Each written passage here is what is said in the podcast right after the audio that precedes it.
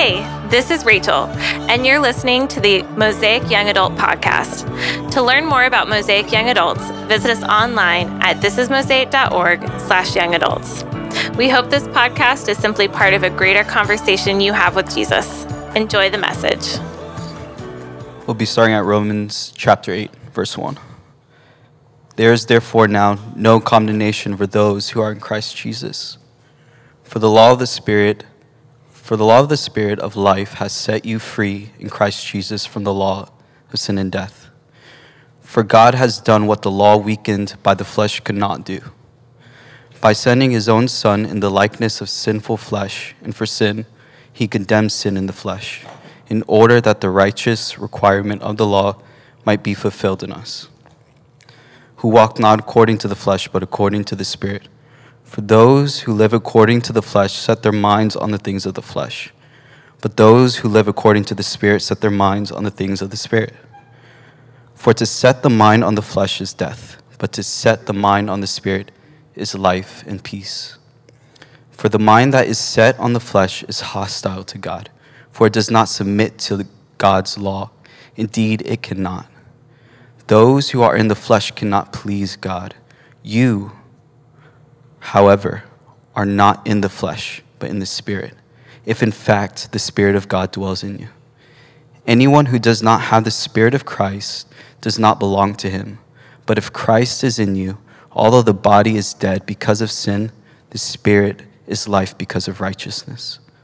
If the Spirit of him who raised Jesus from the dead dwells in you, he who raised Christ from the dead will also give life to your mortal bodies through his Spirit who dwells in you. Hello, y'all.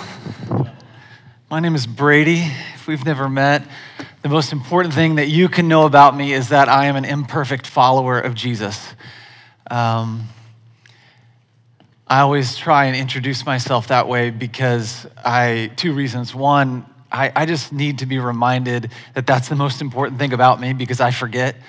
And I want people to know uh, that not only is Jesus super important to me, but that I am completely and utterly imperfect. I know that in our world, oftentimes uh, we can try and put forward an image uh, that makes us look better than we really are. And I just want to make sure that there's no pedestal that I can fall from, that everyone just knows from the beginning, like, just, I'm the worst. So, uh, what I'd love to start with is I'd love to start with the very first question that God asked in the Bible. Does anyone know what the first question is that God asks in the Bible? Genesis chapter 3.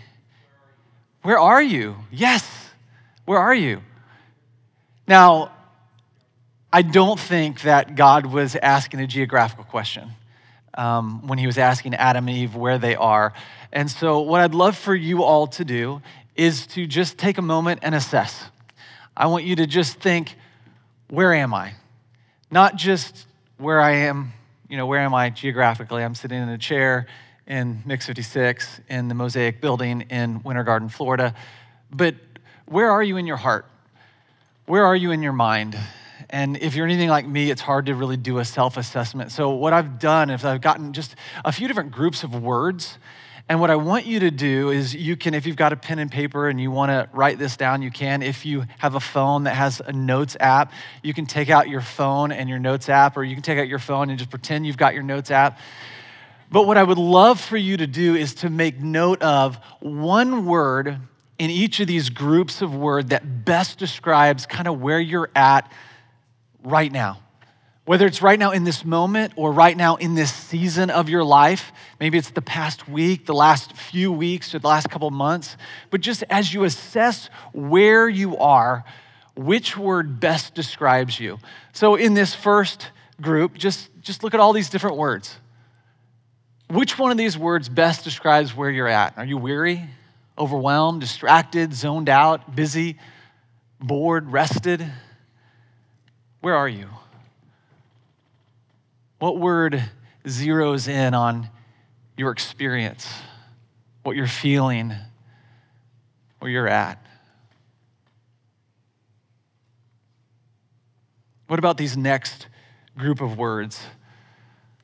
Where are you? Are you frustrated? Are you annoyed? Are you relaxed, critical, anxious, peaceful, calm, agitated? Where are you? Where have you been? Think about the relationships that you're in. Think about your schoolwork, your job, your family. Where are you? What are you feeling? What's going on? What about these next words? Fearful, unsure, apprehensive, stable, leery, timid, hopeful. What word best describes where you're at? Where are you?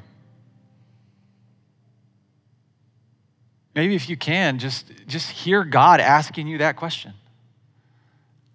Just between you and Him. No one needs to know these words. But if the God of the universe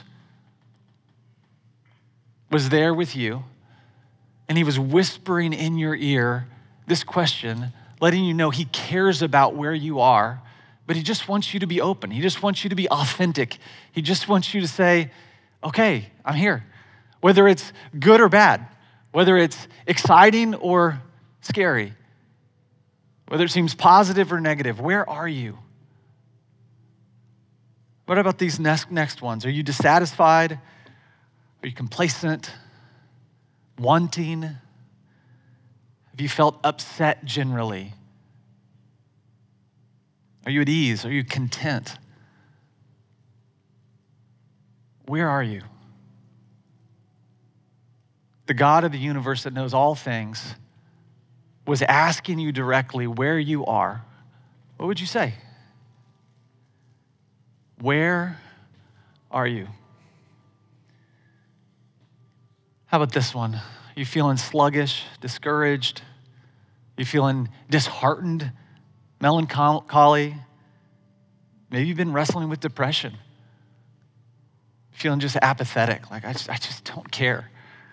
Maybe you're full of joy, full of life. Like, where are you? What's going on in your heart and your mind? How would you describe your circumstances, your situation, your emotional state? Where are you? On this last group of words, you feeling optimistic, creative, lazy, lethargic, apathetic, full of life, emotionless. Where, where, are you? What's going on? Where are you?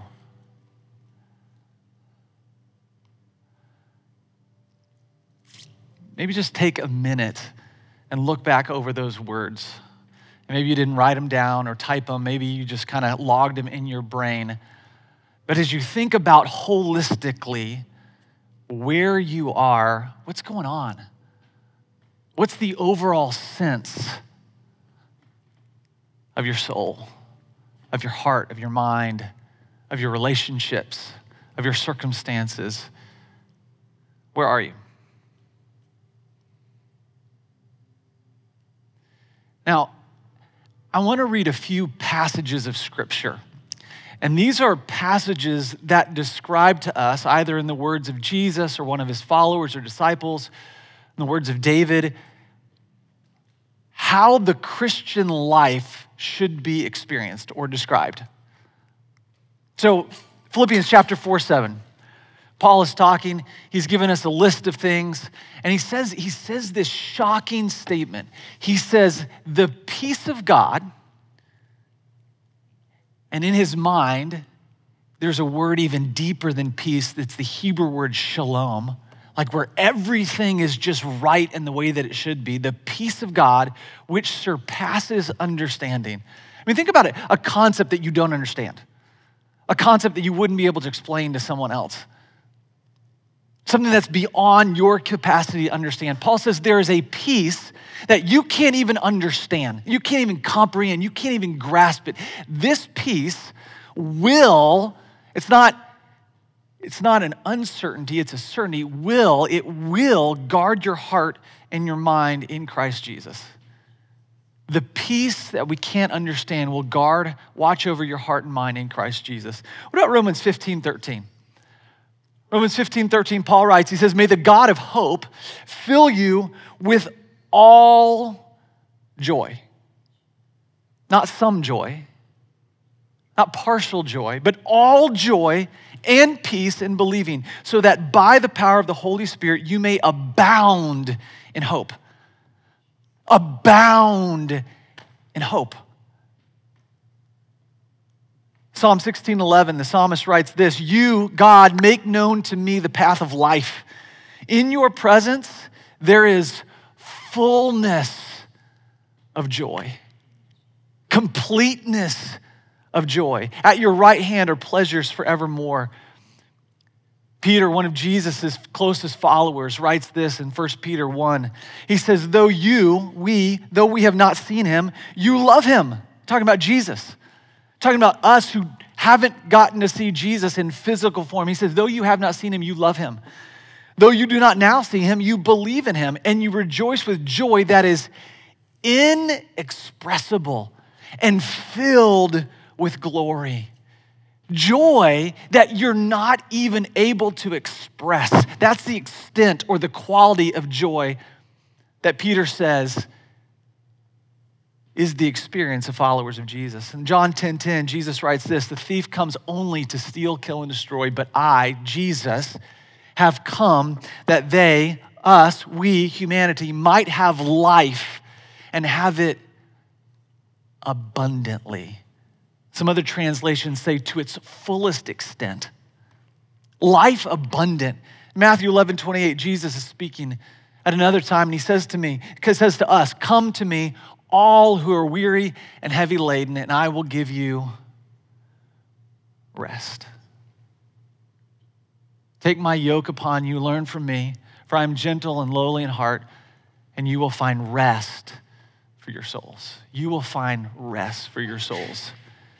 Now, now, now think about, think about these things that the writers of the scripture say should be our experience as followers of Jesus, as Christians, as people who know and love Jesus. That this should be our experience peace beyond understanding, abounding hope, fullness of joy, inexpressible joy, life abundant, and rest. Now, think about your words. Think about the words that you wrote down, where you're at, what you're feeling, what you're experiencing, your life balled up into a few words.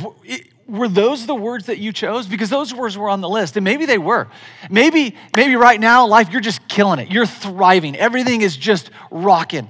You're, you're on point, and you feel great, full of joy, hope, life. You feel rested. But if you don't feel like that right now. Or maybe if you just kind of look at, man, since the day that I began to follow Jesus, is this the way that I could accurately characterize my life with Jesus?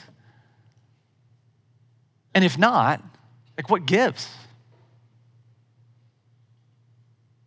I mean, there have been many times that I've asked this question like, was Jesus wrong? Was Paul lying? If this is supposed to be my life with Jesus, and yet I'm over here feeling anxious, depressed, frustrated, bitter, like what's, what's going on? Does that mean that God doesn't love me? Does that mean I'm not a Christian? Like, what's going on? What gives? I think about Galatians chapter 5, verse 1. It says, For freedom's sake, Christ has set us free. He's talking about sin. Now, I don't know how many of you in here have ever experienced any sort of addiction, any form of addiction in your life. And, and, you know, maybe we're talking, you know, the major ones that come to your mind. A lot of times when you hear addiction, maybe you're thinking alcohol or drugs, maybe you're thinking pornography. But it could really be any sin to a certain level. At some point, you've experienced life in such a way like you don't feel like you can make any other decision than the sinful decision.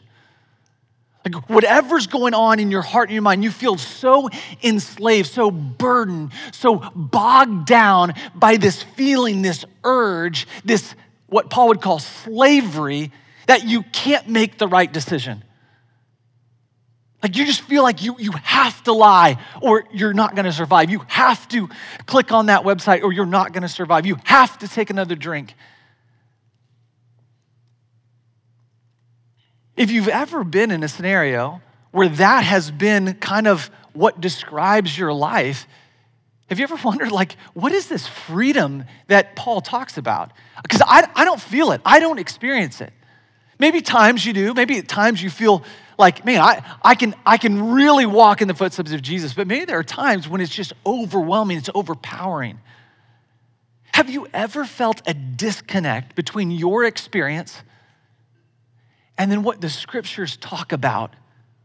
What should be the way that followers of Jesus would characterize their lives? Have you ever been there? Ever been super discouraged by that? I have many, many times. But there's some incredible news. I have good news, real good news. And I'm going to start by talking about a Hebrew word. I don't know how many times you thought in your life that good news would begin with a Hebrew word, but sometimes it does. How many of you know any Hebrew words? Anyone know any Hebrew words? Hebrew, if you, you know, Hebrew was the language that God's people spoke before uh, Jesus in the Old Testament, or what they would have just called their scriptures. And in the Hebrew language, there are a number of incredible words, but one of them is this word ruach. Ruach. So if you would spell it in English, R U A K H. If you're going to say it correctly, you're probably going to spit on someone a little bit. So maybe just be careful, maybe cover your mouth when you say it. Ruach. Ruach. This is a great word. Now, if you want to know what ruach is, take your hand, left or right, it doesn't really matter, and just put it right in front of your mouth, just maybe an inch away, and say hello. Hello. Did you, did you feel something on your hand? You feel it? No, it was ruach. Hello. That thing that you felt, that's ruach. Then, if you go outside and you go, I don't know, maybe you go to a nature trail or you go to a place where there's lots of trees and you're looking at the trees, the leaves, and the branches, and they're moving. That thing that's moving the tree branches, that's moving the leaves, that's Ruach. I mean, just imagine, just for a second, walk outside in your mind, go out, see the trees moving, and you're like, what's, what's making it move? It's Ruach. But this word ruach also is the word that is used when you describe the Spirit of God. So, Genesis chapter 1, verse 2, it says, The Spirit of God was hovering over the waters. It's the ruach of God that was hovering over the waters. And what I love about this is it really begins to paint a picture in your mind. What the Spirit of God is, is the Spirit of God is the invisible, personal, animating presence of God. It's the invisible, personal energy of God. It's the invisible, personal presence of God. And in the Old Testament, one of the major things that the Spirit of God is associated with is creation. So, Genesis 1, in the beginning, God created the heavens and the earth. Genesis 1, 2, the earth was formless and void, and darkness was over the deep, but the Spirit of God was hovering over the waters. And then what happens is God begins to, in a very orderly fashion, create everything, right? And how, I bet you guys know this. How does God create? What does He do? He speaks. Yeah. So now, when you hear speaking, the sound that you hear, you might call that language. You might call that a word, right? But what's behind the sound that you hear? What? Vibration caused by what? Caused by ruach. I mean, it's this beautiful Trinitarian picture right there in Genesis chapter 1. You've got the Word, which we find out in John is Jesus. Jesus is the Word of God, the Word made flesh. And the sound is the Word, but what moves that sound is Ruach that the Spirit of God is the creative power of God, partnering with the Father and the Son, all intimately involved in creation. when God forms the first human, how does God give life to the first human? What does he do? He breathes breath into his nostrils. God breathes his ruach and animates the first human, which is so cool. So you can begin to think about how these people of God, the Hebrews, thought about God's Spirit as breath and the invisible force like moving trees. And yet, it is God's personal presence. It's not just some power, it's not just some energy, it's not just some impersonal being. It's actually God. It's the personal, invisible power and presence of God that starts creation. But he doesn't stop there. He's not just the one that like pushes the start button on creation. It's like winding a watch. Anybody ever wound a watch in here? Come on, yes. So you wind a watch, and then the watch then goes on its own, right? If you wind a watch, you have given it the power, and then it goes on its own, and you don't have to be involved with it anymore. But that's not what the Spirit of God does. He doesn't just create, He is intimately involved in the sustaining work of creation. That's why breath is one of those words, because how long can you be sustained by one breath? What do you think? Two, two minutes? What, 47 seconds? Two, okay, right, yes, right. There, there is an individual in the world that has trained for years and years and years and years and years that has, that has done this.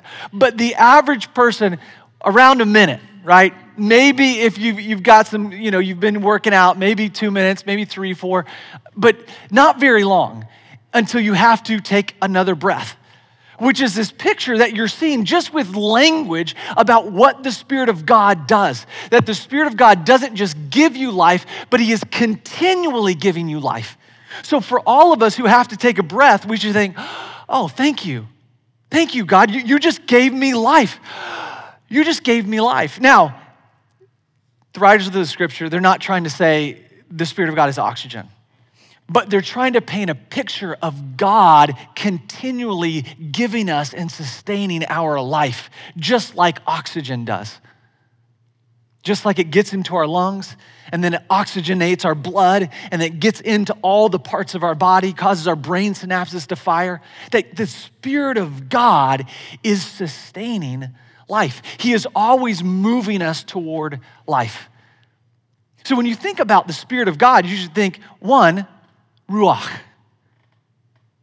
breath, wind, spirit, but also creation, animation, and sustaining life, always moving creation toward life.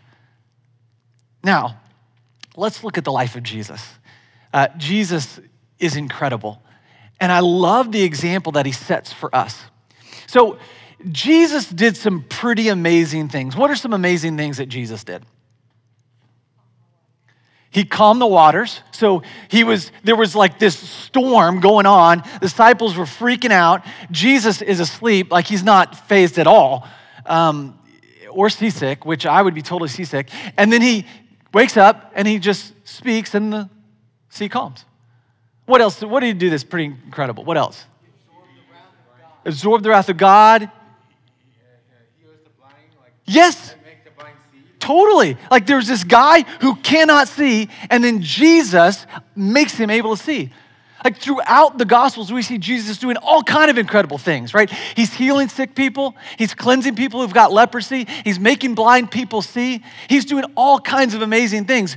Also teaching with authority that no one ever heard before. He rose from the grave. I mean, just amazing. Have you ever asked yourself, how did Jesus do those things?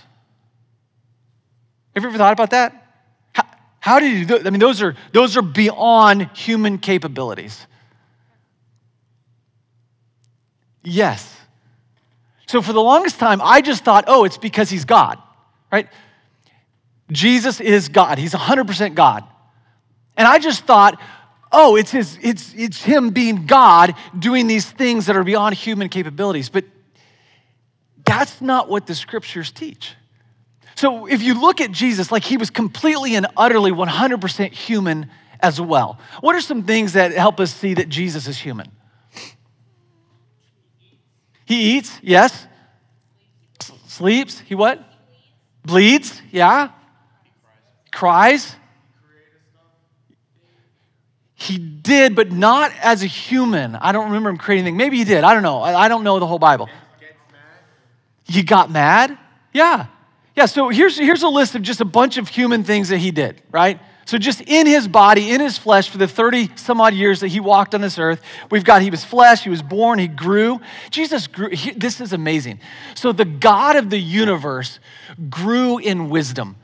There's things that Jesus did not know that he had to learn. The God who knows everything limited himself to such a way that he would then have to learn those things all over again. Why would you ever do that? He marveled. He had limited knowledge, limited power. He got hungry, he got thirsty. He had a human will. He got tempted. He got frustrated. He was physically weak. He was, lived in anguish at times. He cried. He bled. He died. All those things that you said. Jesus lived a 100% human life. The way that Paul talks about it in Philippians chapter 2 is it says he set aside his, design, his divine privileges. Like he voluntarily limited himself and said, I'm going to limit myself to not have access to my divine privileges and just live a human life.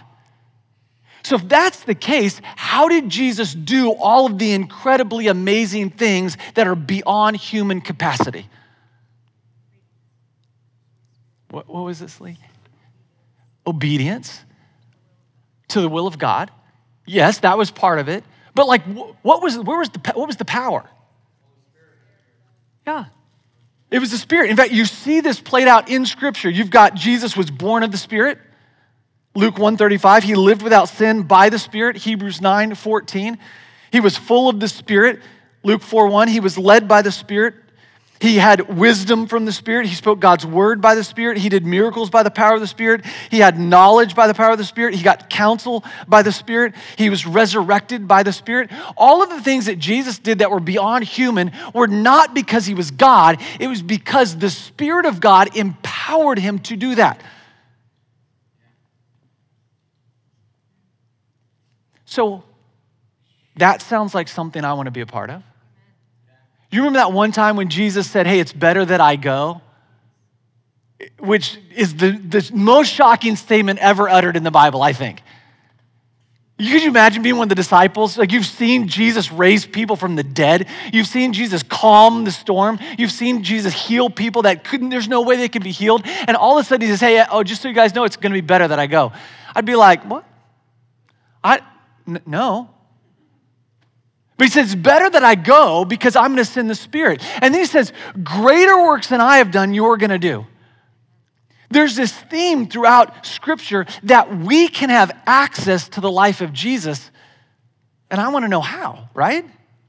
Do, do you want to know how? That sounds pretty amazing. So, I think what we see taught throughout the scriptures that Jesus lived a certain kind of lifestyle that cultivated a deeply personal, intimate relationship with God's Spirit that fueled and empowered his life. What we see, Jesus doing things like, I don't know, he was often in solitude, he was often in prayer, he fasted. He studied scripture. He memorized scripture. He lived simply. He worshiped in song. He practiced secrecy. He practiced submission. He served people. He lived in community. He practiced guidance. Do those things sound kind of familiar to, to you? Like, what, what types of things are these? Has anyone heard, the, heard these things before? There's, a, there's like a phrase for these things. They're called spiritual disciplines. Have you ever heard the, the phrase spiritual disciplines or disciplines of the faith? I like to call them rhythms of intimacy. But basically, what Christians have done for the last 2,000 years is they've looked back on the life of Jesus and they said, How did Jesus live his life in such a way that he cultivated this deeply personal relationship with God's Spirit? Because all of us know how to build a connection with another person, right? You know how to build a connection with someone. If you just want to be friends with someone, you might invite them to have coffee or maybe go to a movie or play putt putt or just hang out, right? You, you, you hang out with people, you spend time with them, you talk with them, you listen to them. Right? We know how to build a connection with another human being, another person that we can see, that we can touch, right? But how do you build a connection with an, a being that you can't see, that you can't physically touch? Well, you do what Jesus did. You live the same lifestyle that he lived that cultivated this intimate connection. And we call them spiritual disciplines, right? Silence and solitude, prayer, fasting, celebration, worship, secrecy, which, by the way, secrecy is not keeping secrets from people. It is doing something awesome and not posting about it on social media, right? Jesus never one time posted on social media. That doesn't mean you can't. He didn't have access. But this lifestyle that Jesus lived empowered the incredible, amazing things that he did. Basically, spiritual disciplines, in the words of Paul, are how we sow to the Spirit. Spiritual disciplines, in the words of Jesus, are how we abide in the vine. Spiritual disciplines are the means that God has given us to cultivate a deeply personal connection with Him, with His Spirit.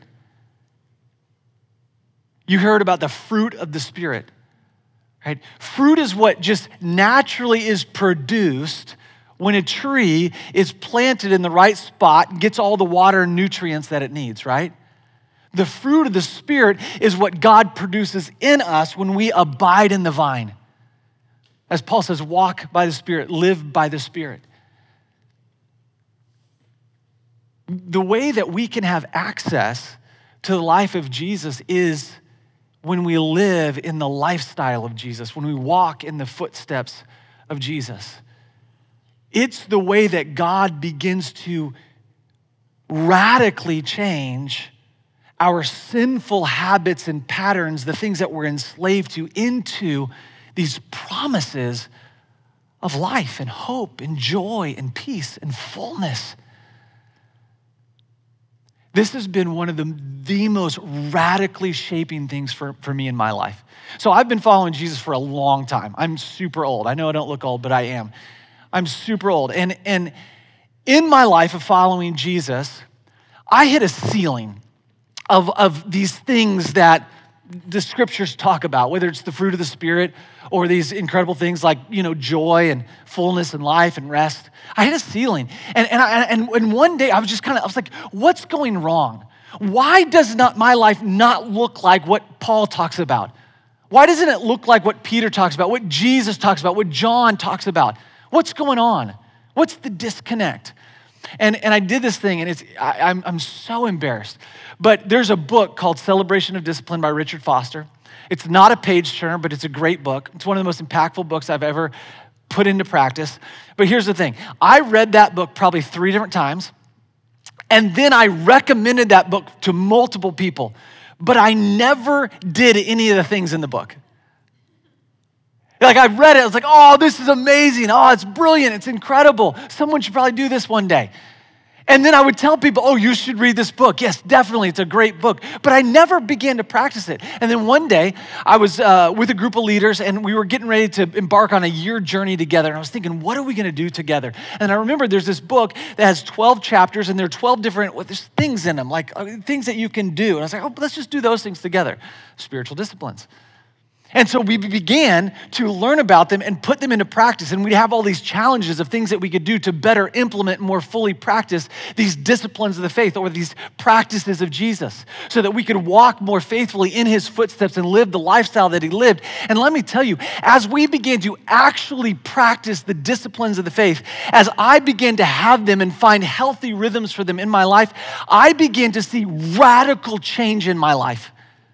I mean, radical change in my life.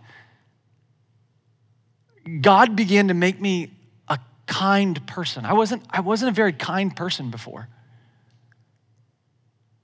I wasn't a super loving person before. I was pretty self centered. And I've seen in the last 10 years God make major overhauls in my character I've seen over the last 10 years God do major shifts in my experience with the world. Uh, right before I began to put these into practice, I was experiencing some major anxiety. Uh, I was having these panic attacks where I'd be on the floor, curled up in a ball, crying, and just saying to myself, You're okay, you're okay, you're okay. Thinking, What is going on? What, I just, nothing happened, and I just, I can't function. And I'm all for a holistic approach to dealing with these things like anxiety, depression. But one thing that was missing in my life was the development of the Spirit of God forming me into the type of person that could handle the things of life that were coming at me. And as I began to practice, I saw my experience with anxiety begin to change. Silence and solitude were hugely impactful for me. And my encouragement to you is that you would take this seriously. The life of Jesus is on offer to you. It's not easy. There is a way. Jesus actually says, Follow me. And that means something. Has anybody ever played the game Follow the Leader? How do you, how do you win the game? You, you follow the leader. So if we were going to play follow the leader, and let's say I, I, I, I raised my right hand, you, you would then raise your right hand, right? And if I, you know, lifted my left leg, you would then lift your left leg, right? But what if I, I said, I said, okay, we're play, play follow the leader. I'm just going to take off, and I go around the room. I start, you know, doing all these crazy things, and then one of you stands up, is like, yes, I will follow you, and then sits back down. And what if someone else, someone else is like, okay, okay, wait, wait. He said, follow me. I, I wonder what that looks like in the Greek. And they, they got a Greek English dictionary and they're like, I wonder what word is behind that. And they begin to study what follow me actually means. But then they just never actually began to follow me. What if someone stood up and just raised their hands, being this thing, I will follow you, yeah, I will follow you, and then they just sat down? Would any of those people have won the game, follow the leader? Why? Because they didn't actually follow. How many people call themselves Christians or followers of Jesus and don't follow Jesus? And they wonder, why, am I, why is my life a wreck? Why don't I experience any of the things that the scriptures tell me I should experience? And you're like, well, Jesus gave you the way to cultivate a deeply personal relationship that will develop fruit in your life and give you rock solid character, which will change your experience with the world and with people.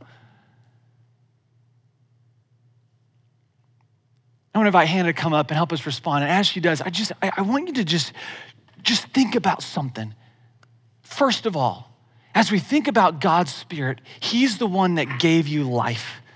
So every single one of us who is here right now has been brought to life by God's Spirit, just physical body. He's the one who is sustaining your life right now.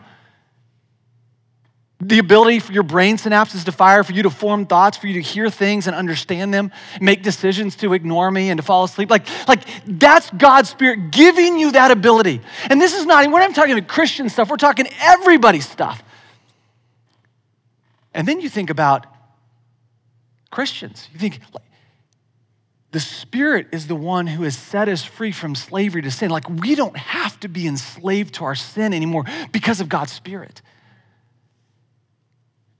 And we can, on top of that, begin to experience joy. Joy that's inexpressible, peace that we can't comprehend, rest, true, deep rest, life abundantly to its fullest extent because God has so kindly and graciously given us His Spirit and shown us in the example of Jesus how to cultivate that relationship. How incredible is our God! How incredible is our God that He doesn't just die for our sins, which that would have been enough. He doesn't just raise to life to give us hope of eternity, that would have been enough.